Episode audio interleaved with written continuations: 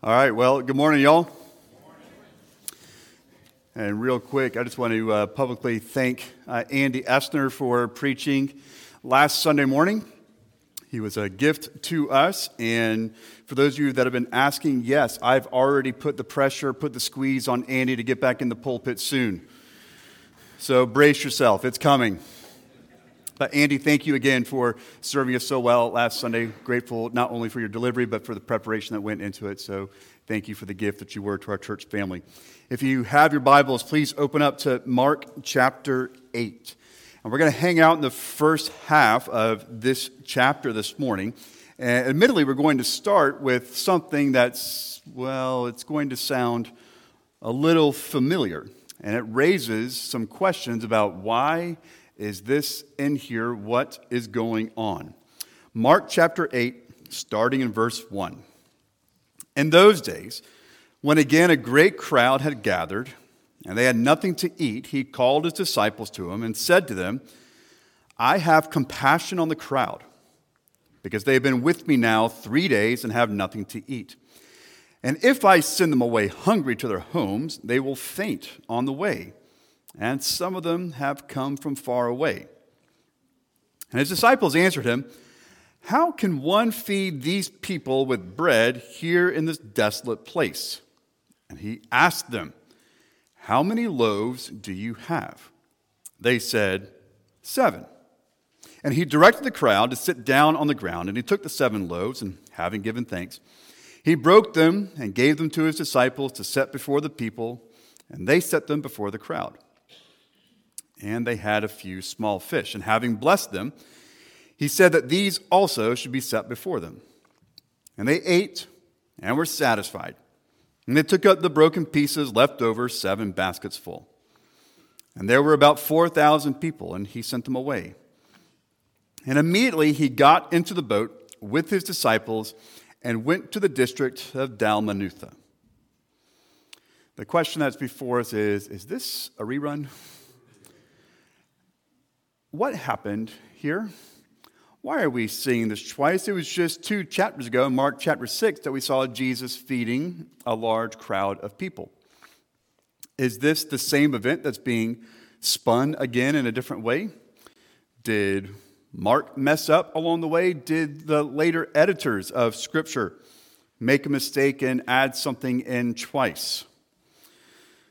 Well, we can definitely acknowledge that there are similarities between what we see in Mark chapter six and the feeding of the five thousand and this episode here in Mark chapter eight. Here is a list of the similarities. First, it's a large crowd that had gathered to listen to Jesus. Secondly, the disciples doubted both times that the crowds could be fed. According to both accounts that we see, it's the same menu. It's bread and it's fish. Jesus left the crowds and went to another place on the Sea of Galilee. And in both accounts, afterwards, Jesus was confronted and interrogated by the Pharisees. And in both instances, Jesus was moved with compassion for the crowds. So you might say, well, obviously, these two stories are so incredibly similar. They're obviously the very same story. Well, that's not quite that obvious. There are some considerable differences that let us know that what happens between Mark six and Mark eight are two distinct events. Some of them are small details, but enough to let us know that it's different. The first is that in Mark eight, the people were with Jesus for three days, whereas in Mark six, it was only one day. In Mark eight, there was seven loaves, not five. But there was fewer leftovers. Next, this is where we get to have fun with language. It's a different word for fish that's being used. In Mark six, it's just more of a generic term for fish. Essentially, anything that has scales and swims in the water. In Mark eight, it's described as being little fish. And considering the region that Jesus was in, he was in a largely Gentile region. And that area was known for... Uh, the fishermen in that area were known for having caught, harvested, sold sardines. It's a different kind of fish. In Mark chapter six, It records that five thousand men were fed, and women and children are, are implied in addition to that. Mark eight records a total of four thousand people, inclusive of women and children. So there's enough differences to let us know that these are, in fact, two separate events, which means on two separate occasions, Jesus performed an incredible miracle of feeding a ginormous crowd of folks. But the thing that really seals that these are two separate events is Jesus' own words about the events. It's towards the end of where we're going to go this morning, Mark chapter eight, nineteen and twenty. Jesus said, "When I broke the five loaves for the five thousand, how many baskets full of broken pieces did you take up?" They said to him, twelve. "And the seven for the four thousand, how many baskets full of broken pieces did you take up?" And they said to him, seven.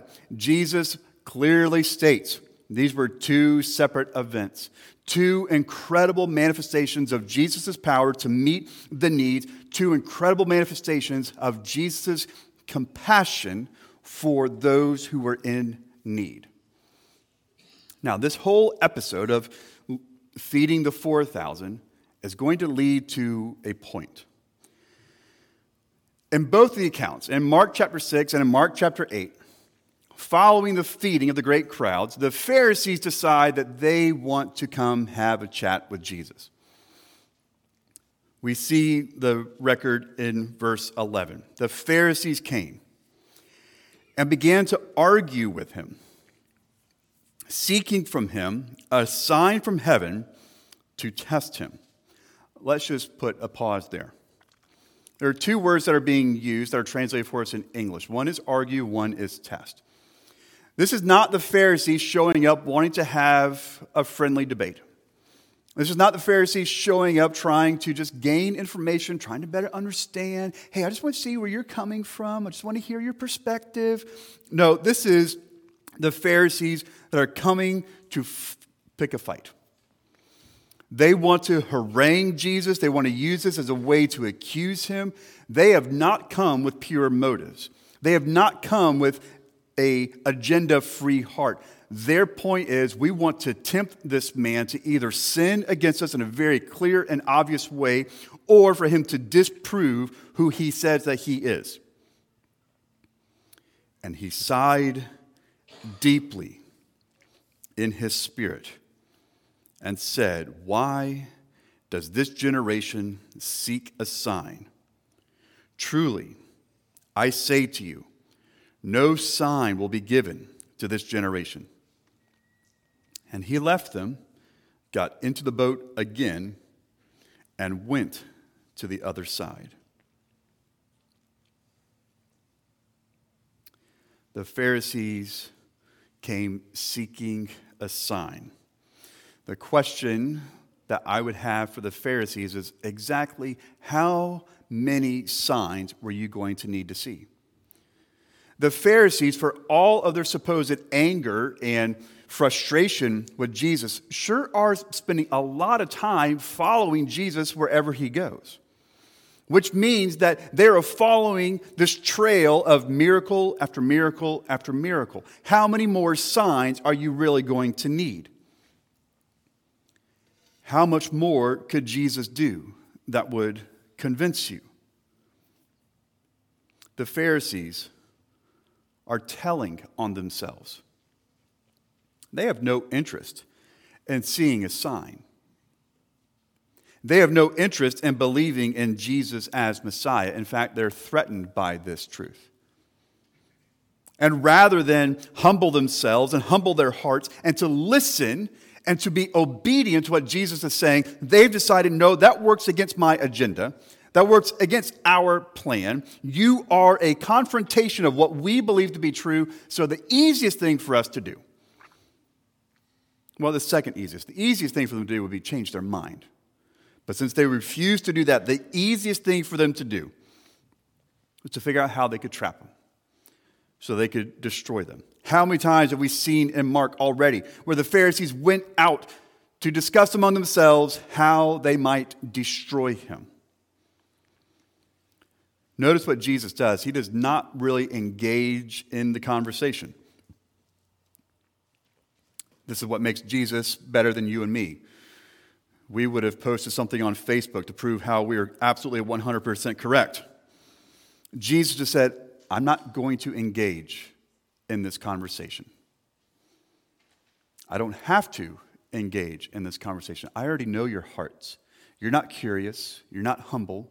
You're arrogant. You're prideful. You're just trying to destroy me. I don't have to participate in this. And the text records that Jesus sighed deeply. It's an understatement in English. The Greek carries a much heavier weight to it. The definition is listed there for you. To sigh or groan intensely, as an indication of extreme pain, discomfort, or displeasure. This is Jesus at the point of exasperation. This is Jesus who has reached his limits, and that might be a difficult truth to hear. When we think of the fullness of God, we tend to think, and rightly, God is patient, he is long-suffering, he exhibits a great word that we never use today, forbearance. But there are limits to God's patience. We see this going all the way back to the beginning. And in Genesis six, shortly before God announces his intent to flood the world, God says, my spirit will not strive with man forever. There are limits to God's patience. You might be asking, so what's the limit? I think it's very kind of God that he doesn't tell us what those limits are. The intent of not telling us what the limits are is so that we would learn to be humble before him. It could be weeks, it could be months, it could be years, it could be decades. Consider the people of Israel. After they have left Egypt, on their way to the promised land, geographically speaking, the hike should have taken them eh, maybe about a, a month or so to get from Egypt to the promised land. forty years.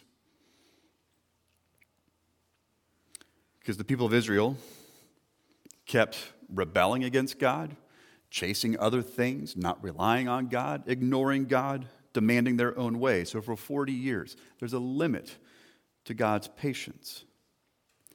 I don't say this to frighten you. I say it to draw your attention to reality and to hopefully inspire with you maybe a greater sense of urgency in pursuing a committed relationship with Jesus. There's an old song, Standing on the Promises. And the reality is that many in our churches in this nation can't sing that with integrity, because far too many in our churches are not standing on the promises, they are merely sitting on the premises.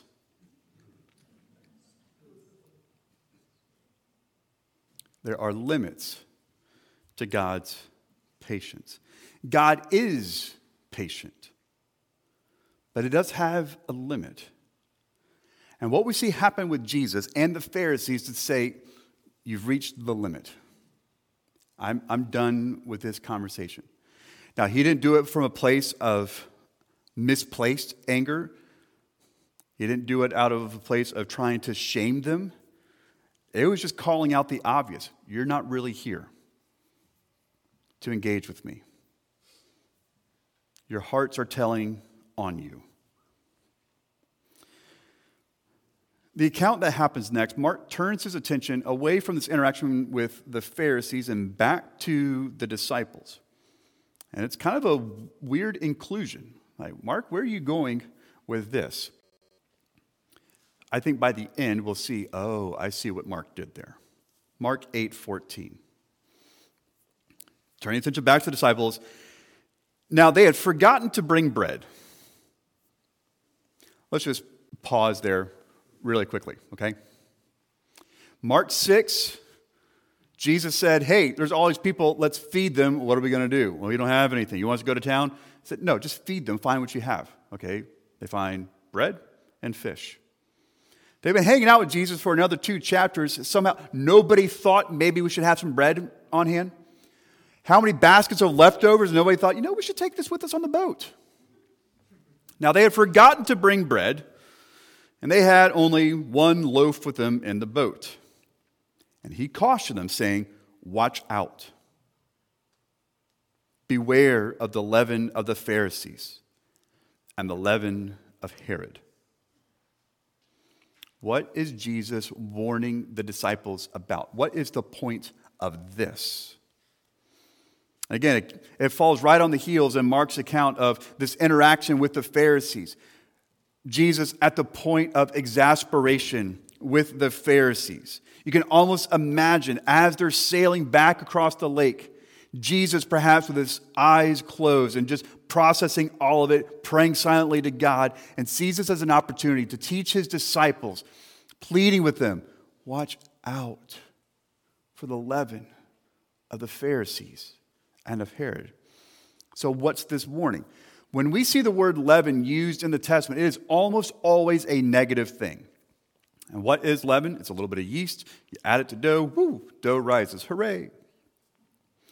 But what it's saying is that a little bit of something added to something else can completely convert and change that other bigger something, even the smallest amount. For those of you that are bakers, how much yeast does it take to make a lump of dough rise? You don't need a cup of it. Some of you ought to try that later on. Uh, just see what happens. Take pictures of it, send it to me. I'd love to see what happens. But it doesn't require much. It's just a little bit. And it completely changes the lump itself. Paul writes in First Corinthians, your boasting is not good. Do you not know that a little leaven leavens the whole lump? Cleanse out the old leaven, that you may be a new lump, as you really are unleavened. For Christ, our Passover lamb, has been sacrificed. Let us therefore celebrate the festival, not with the old leaven, that leaven of malice and evil, but with the unleavened bread of sincerity and truth. What is Paul describing as being leaven here? Malice, evil. He writes to the Galatians. There's an ongoing debate within the churches in Galatia about what exactly does it take to become a follower of Jesus. There's ongoing arguments about it. And Paul steps in to address the churches in Galatia. And he says in Galatians five, starting verse seven, you were running well. Who hindered you from obeying the truth? Here's what was going on. The Galatian churches were requiring of new converts to Christianity who were coming out of an old culture. They were requiring, saying, hey, look, in order to become a Christian, first you have to be circumcised, and then you can become a Christian. Who hindered you from obeying the word? This persuasion is not from him who calls you. A little leaven leavens the whole lump. What's Paul talking about here? He's warning the Galatian churches of practicing a false doctrine. So let's put this all together. What is Jesus warning about? He is encouraging them, beware of evil, beware of malice, beware of hypocrisy, beware of false doctrine. So when Jesus is looking at his disciples, having just had this interaction with the Pharisees that caused him to groan over their stubbornness of hearts, he's pleading with his disciples, please don't be like them. Be on the lookout for the stuff within your heart. It will destroy you. The disciples, hearing this, respond this way. And they began discussing with one another the fact they had no bread. Now, this is from the E S V. I don't really like the way the E S V translated this one verse because it kind of misses the point. And since many of you are using either the N I V or the New King James, I'm going to give you their translations of it because I think it communicates the point a little bit better. They reason among themselves, it is because we have no bread. This is called Adventures in Missing the Point. The disciples are in the boat with Jesus. Jesus pleaded them, beware the leaven of the Pharisees and Herod. Oh, it's because we forgot the bread. No, it's not even close to what's going on here. What is wrong with you people? Remember, we have to be careful with the disciples because we're just like them. We don't get it. Jesus picks up on the fact that you guys have utterly missed the point of this and addresses them starting in verse seventeen. And Jesus, aware of this, said to them, why are you discussing the fact that you have no bread? Do you not yet perceive or understand? Are your hearts hardened? Having eyes, do you not see? And having ears, do you not hear? And do you not remember? When I broke the five loaves for the five thousand, how many baskets full of broken pieces did you take up? They said to him, twelve. And the seven for the four thousand, how many baskets full of broken pieces did you take up? And they said to him, seven. And he said to them, do you not yet understand? Jesus kindly redirects their thinking. This isn't about bread, fellas. Now, I'm sure in the back of his mind is going, but really, you should have brought the bread. Like, how hard is this? Bring the bread. But it's not about bread. It is about the condition of hearts and the capacity of eyes and ears. Do you not yet understand? As I look at this text, I think I see four things that we're being asked to understand. Do you not yet understand that Jesus can meet all of your needs? Here the disciples were, just two chapters after Jesus fed five thousand people plus. And they're wondering again, hey, Jesus, how are we going to feed this huge crowd? Like, what, what are we going to do here? Do you have a plan? Do you have an idea? Do you have any guesses? Jesus can meet all of your needs. I wonder at times when we find ourselves in a place of need, if our first strategy is to say, Jesus, here is my need. I think our temptation, and I understand it because I live it, is to figure out what can I do to make this situation better. Whether it's physical ailments, financial concerns, spiritual matters, emotional health, I'm very tempted to figure out, what can I do to make this situation better? And I have to confess that my default position is not always to say, gee, how can you make this situation better? And I'm confronted with, do I really believe that Jesus can meet all of my needs? Certainly, intellectually, I say yes, but oftentimes in practice, it doesn't come out. Do you not yet understand? Jesus can meet all of your needs.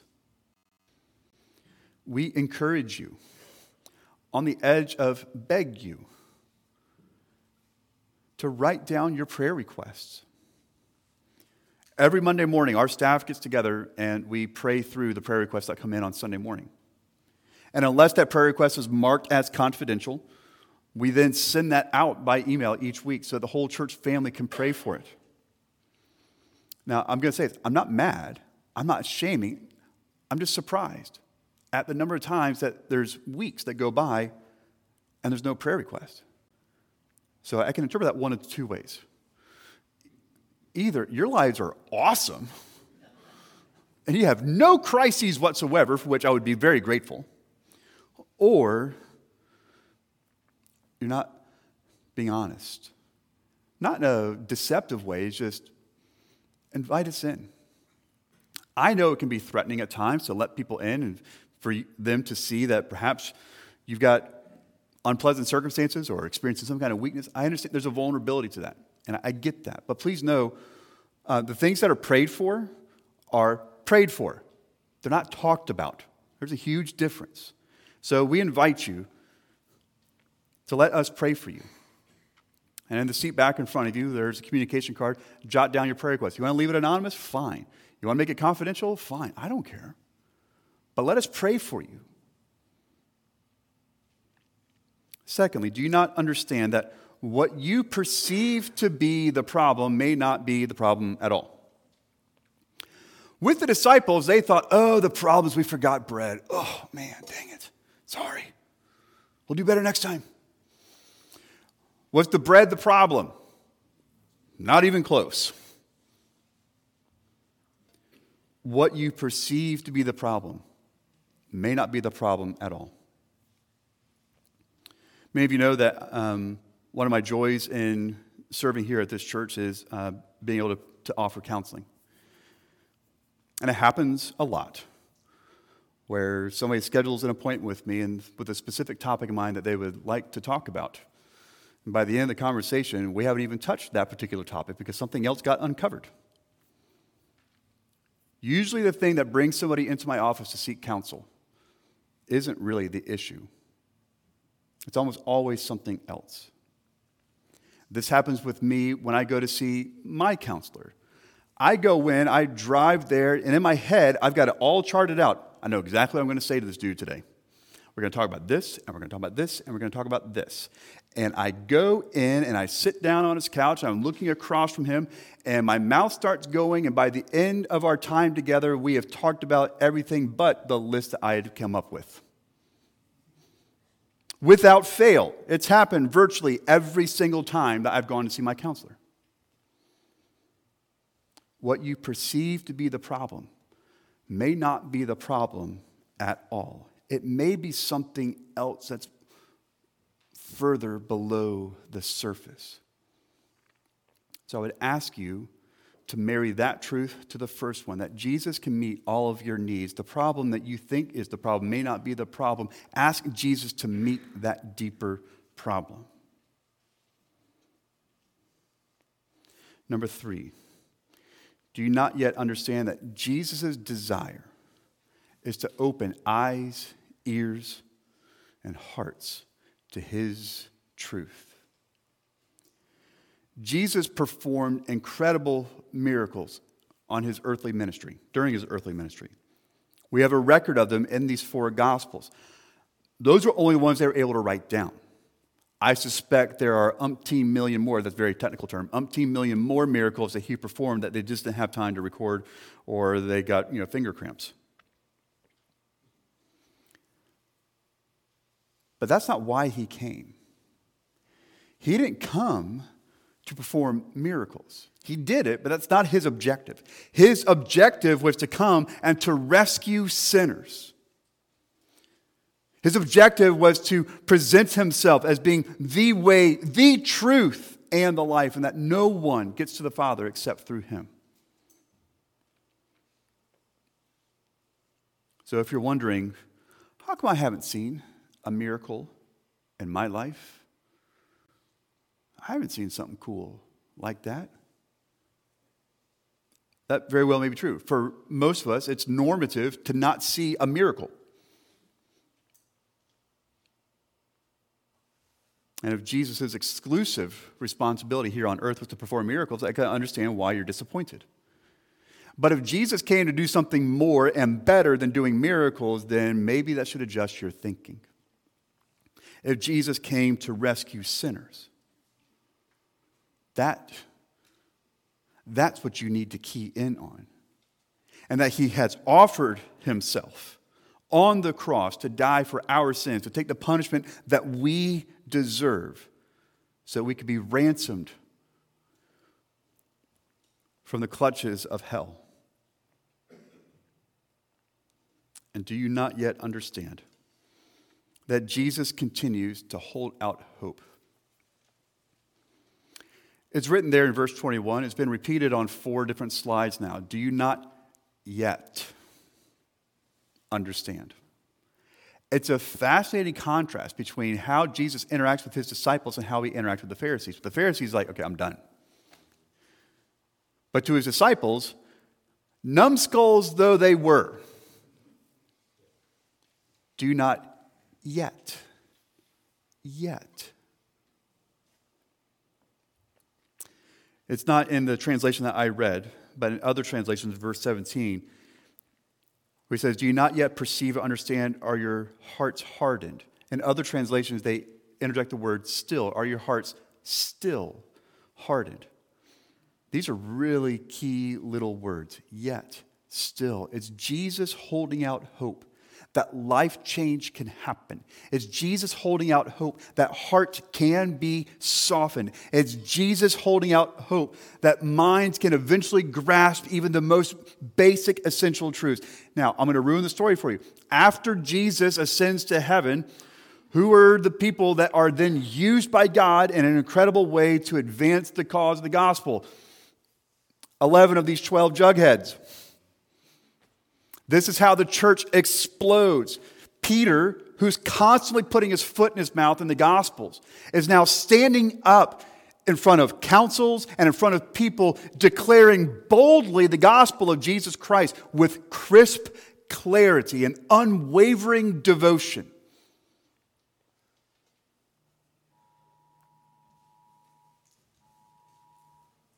Somebody let me know if I should be concerned with that. Thank you. Wow.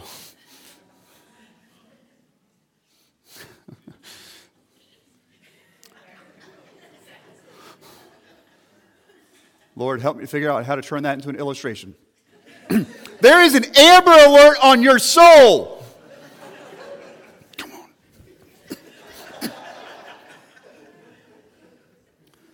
And Jesus holds out hope. There is that warning that your soul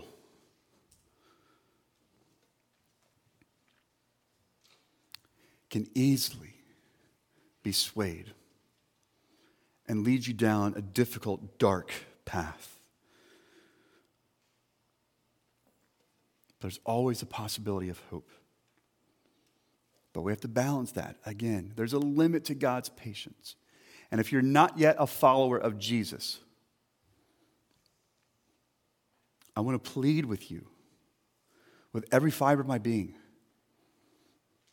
You know, you know, you can give me all your arguments, all your reasons, but deep down in a place of your heart that you won't say out loud, you know this is true. Give up. Just give up. And find comfort in Jesus' good grace and his love for sinners, that he came to rescue them. If you are already a follower of Christ, I've got two tasks for you. One, rehearse these truths. Remind yourself of what God rescued you from. Again, if, if we're seasoned followers of Jesus, it's very easy for us to take this very casually. Oh, yeah, yeah, I'm a Christian. Think about what that means and renew your devotion. Secondly, you have people in your life, friends, family, neighbors, coworkers, fellow students, that desperately need to know that there's hope. We've been watching some silliness in the world around us. The world has no hope. We cannot remain silent about the hope that we have. There's some people that need to know that Jesus cares for their burdens and that Jesus will meet them where they're at, that he'll nurture them and comfort them and care for them and shepherd them. There's people that need to know that their lives can be different. So if you're already a follower of Jesus, remind yourself and then go tell somebody. Do you not yet understand that Jesus continues to hold out hope? May we respond to that hope. May we be instruments of delivering it to others. Let's pray. Father, we thank you for the goodness and the truth of your word and the encouragement that comes. Lord, I do pray that we are wary of the leaven that could show up in our lives. Help us to be wary of evil and malice and hypocrisy and false doctrine. Father, for followers of Jesus here, I pray that they would cooperate with you as you make them more and more into the image of your Son. I pray that they would embrace truth with their eyes, their ears, and most importantly, with their hearts. That you would use the individuals of this church family and this church family corporately to influence many with and for the gospel of Jesus Christ. We thank you for the good news that Jesus came to rescue sinners. Use us to be your instruments of grace and truth, mercy and hope. And Father, for those who are hearing this, that have not yet trusted you, I pray with the seriousness and the tenderness of a good father, you would arrest their hearts. They would be drawn to you, to your promise, to your good offer of securing for them forever forgiveness of sins and assurance of eternity with you in heaven and a transformed life here on earth. I pray they would give up the fight and embrace your Son as their Savior. It's in his precious name that we pray. Amen.